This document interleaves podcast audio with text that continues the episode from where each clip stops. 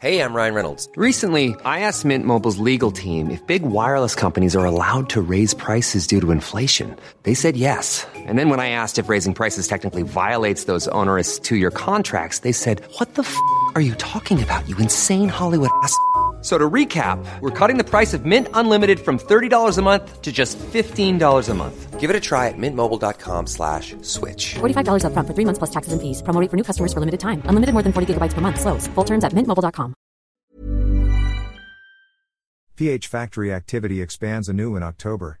Domestic manufacturing conditions improved further in October with a key indicator posting the fastest upturn in 7 months. S&P Global Market Intelligence reported on Friday.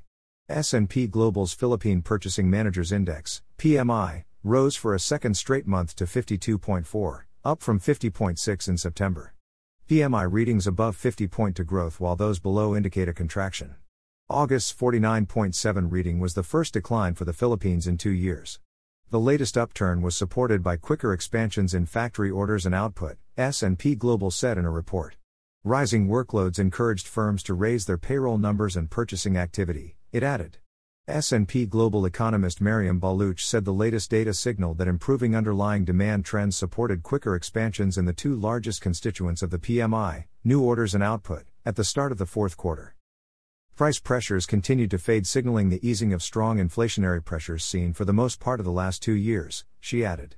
Filipino manufacturers remained optimistic, with growth in output anticipated in the year ahead. However, Baluch said that global headwinds and the lagged effects of the monetary policy tightening remained downside risks for the sector. In October, Philippine manufacturers saw a strong and faster increase in new orders. The data showed that new customers and better demand helped boost sales. Companies particularly experienced a fresh increase in new export orders, bouncing back from a significant decrease in the previous survey. With demand conditions strengthening, growth in production volumes quickened, S&P Global said. Output rose for the 14th successive month in October. Moreover, the rate of increase was the fastest for 5 months. It also noted that better business conditions led companies to hire more, marking the second consecutive month of increased workforce numbers. However, the rate of job creation was small and similar to that of September. October's data also showed a fourth straight month of reduced backlogs. The amount of unfinished work decreased at the fastest rate in almost two years.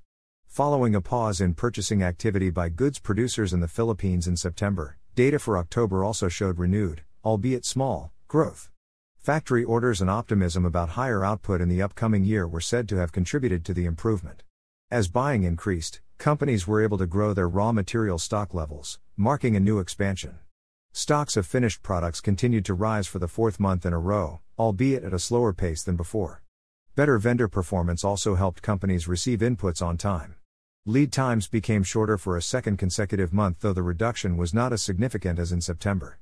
Operating costs, meanwhile, increased due to higher raw material and energy expenses, but the rate of increase was the slowest in four months and lower than the long term average.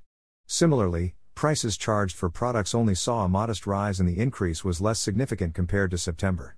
Filipino goods producers remained optimistic about the next year, with more than one third of panelists anticipating output growth.